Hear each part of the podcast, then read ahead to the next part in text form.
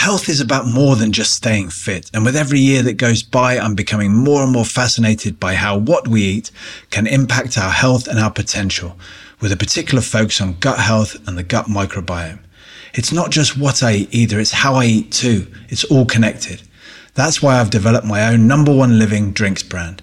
Number one living is based on this idea, the simple notion that by putting our well-being first and improving the quality of what we put into our bodies, we get more out of life.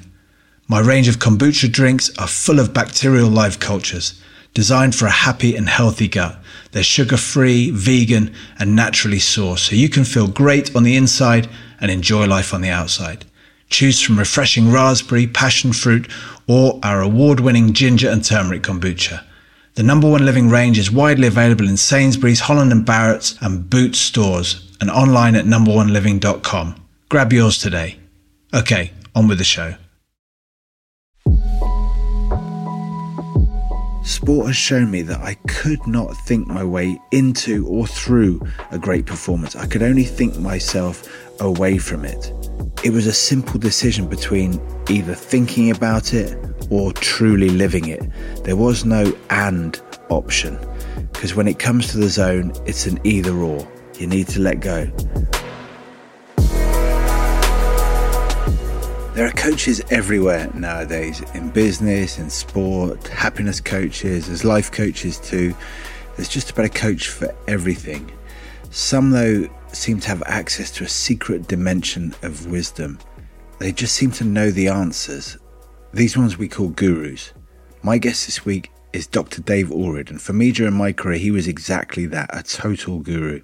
He had this uncanny ability to read a situation and just know exactly what was required to liberate enjoyment and confidence and all the things from me that I never knew I even had.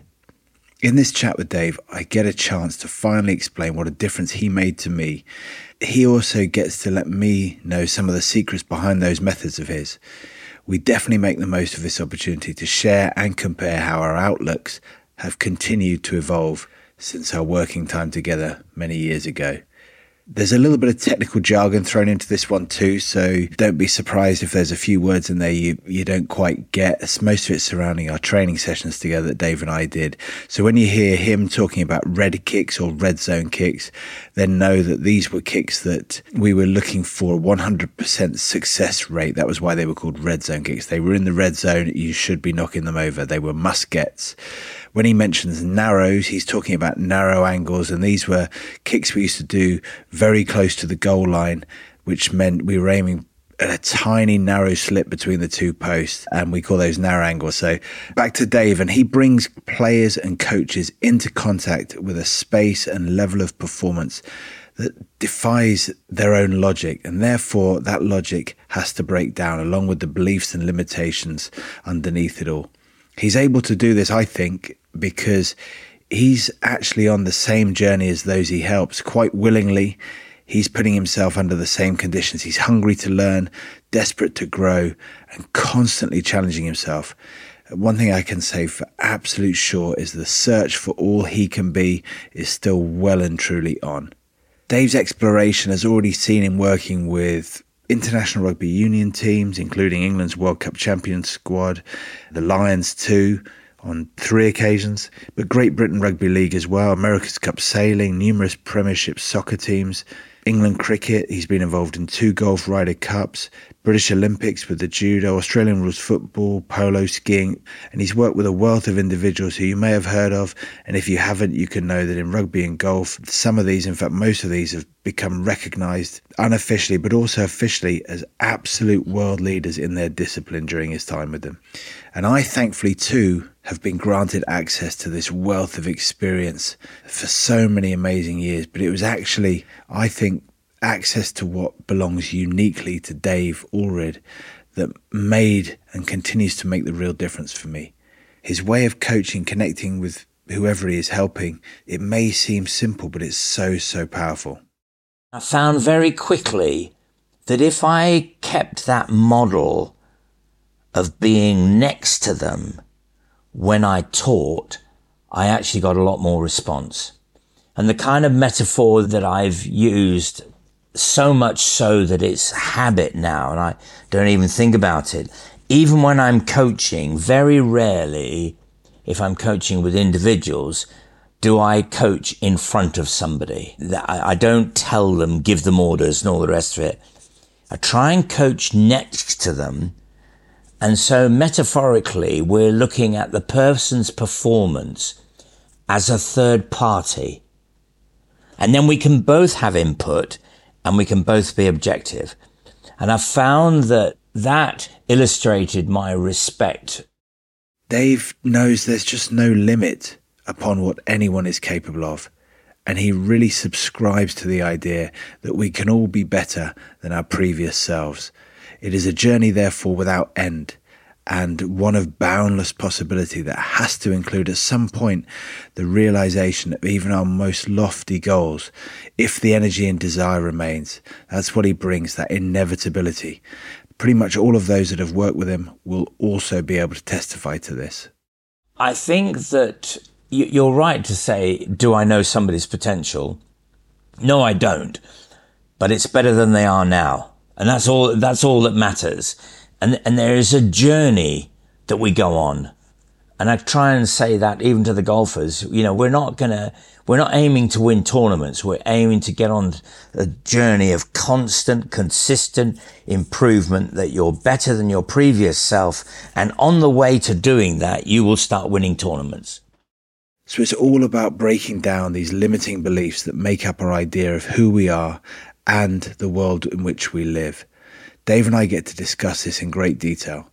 He knows, and I guess I've experienced too, that when we dissolve the boundary between the doer and what is attempting to be done, all we're left with is just the doing and a fully integrated involvement in the process.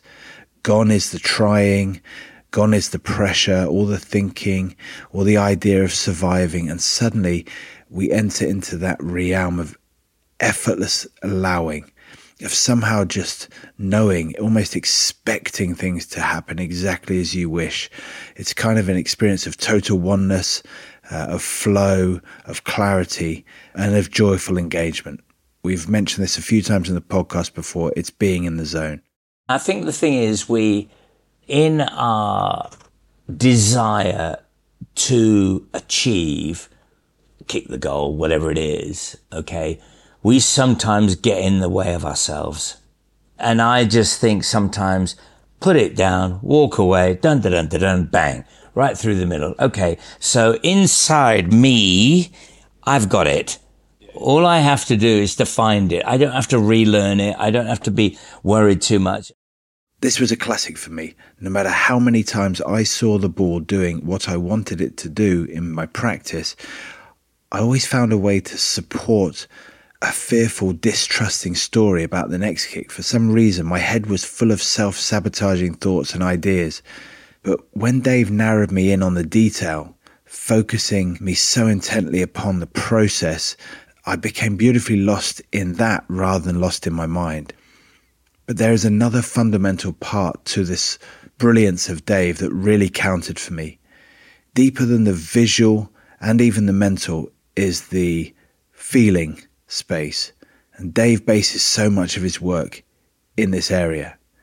Here, I found access to something far more powerful than anything else and the more aware and sensitive I became of what I was experiencing internally in all these kicks and, and other skills I was performing, then the more capable I became of using some kind of immense intelligence that belonged to this feeling to help me manifest exploits that definitely rocked my worldview. Because in this awareness and this connection is where major leaps in growth and possibility lie.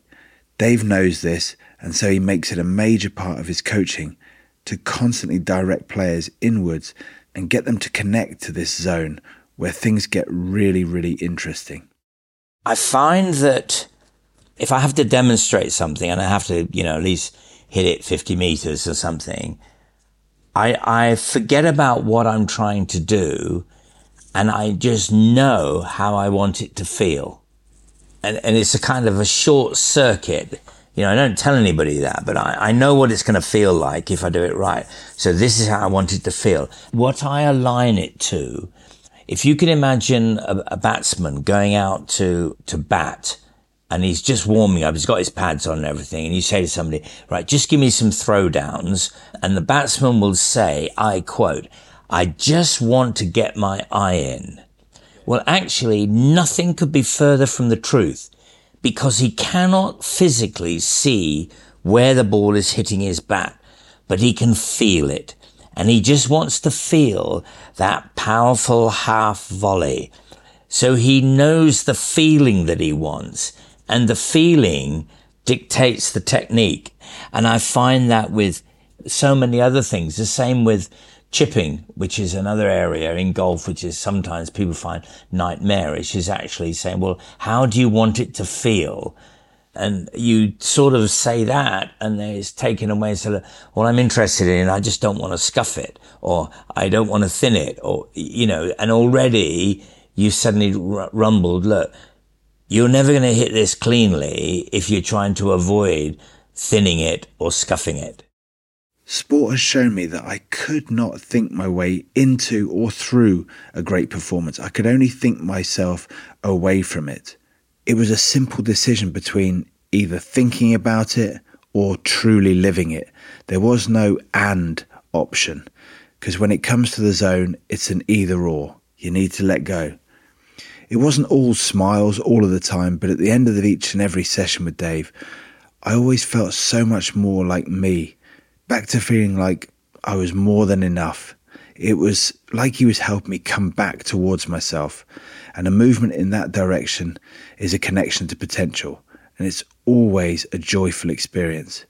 So we talk a lot about how this came about in the interview and how it was part of a conscious process for Dave. From this position of just feeling great about who I was, I couldn't help aspiring, wandering, feeling gratitude, and being ready to explore. I couldn't help but be at my best. So Dave helps unlock new doors with people. It's what he does. And he loves to hand over the keys best he can too. He wowed me when I first met him back in 1996 as a 16 year old, and he continues to wow me now over a quarter of a century later. But that, I guess, is growth for you. The skill of managing other people's learning and getting to understand their map of reality is a never ending challenge. And, you know, even with the people that I see that I'm, that I know pretty well, uh, I still look at myself and go, right, could I have done that a bit better? Could I have said that a little bit better? But uh, yeah, I, I don't think there'll ever be enough and I don't mean that in the, you know, I want more, I want more, I want more. I think the learning and learning with learners to become more effective learners, I think is never ending. I, I, think people are individuals. Every time you come across somebody, they're slightly different. They interpret things differently. They go to a different school or university or they play for a different club and so on. And within there, there's the kind of the cultural bit. And I just find the whole thing just fascinating. And I, I kind of look at people and I go, whoo, how good is that? And then uh, only a nanosecond afterwards, but how good could they be? Thank you so much for being here with me on this journey. I really hope you enjoy this interview coming up on Thursday with Dave Alred and that you can take something from it, whether you're involved in sport or not. Let me know what's resonating with you. Let me know also where you'd like to see the podcast go in the future. If there are areas you want me to expand upon or explore anew, tell me what you'd like to know more about. What are some of the biggest barriers to human potential in your eyes? In any case, thanks again for the support, your interaction, your contributions, as I keep saying, they make such a difference. I'm Jonny Wilkinson. This is the I Am Podcast.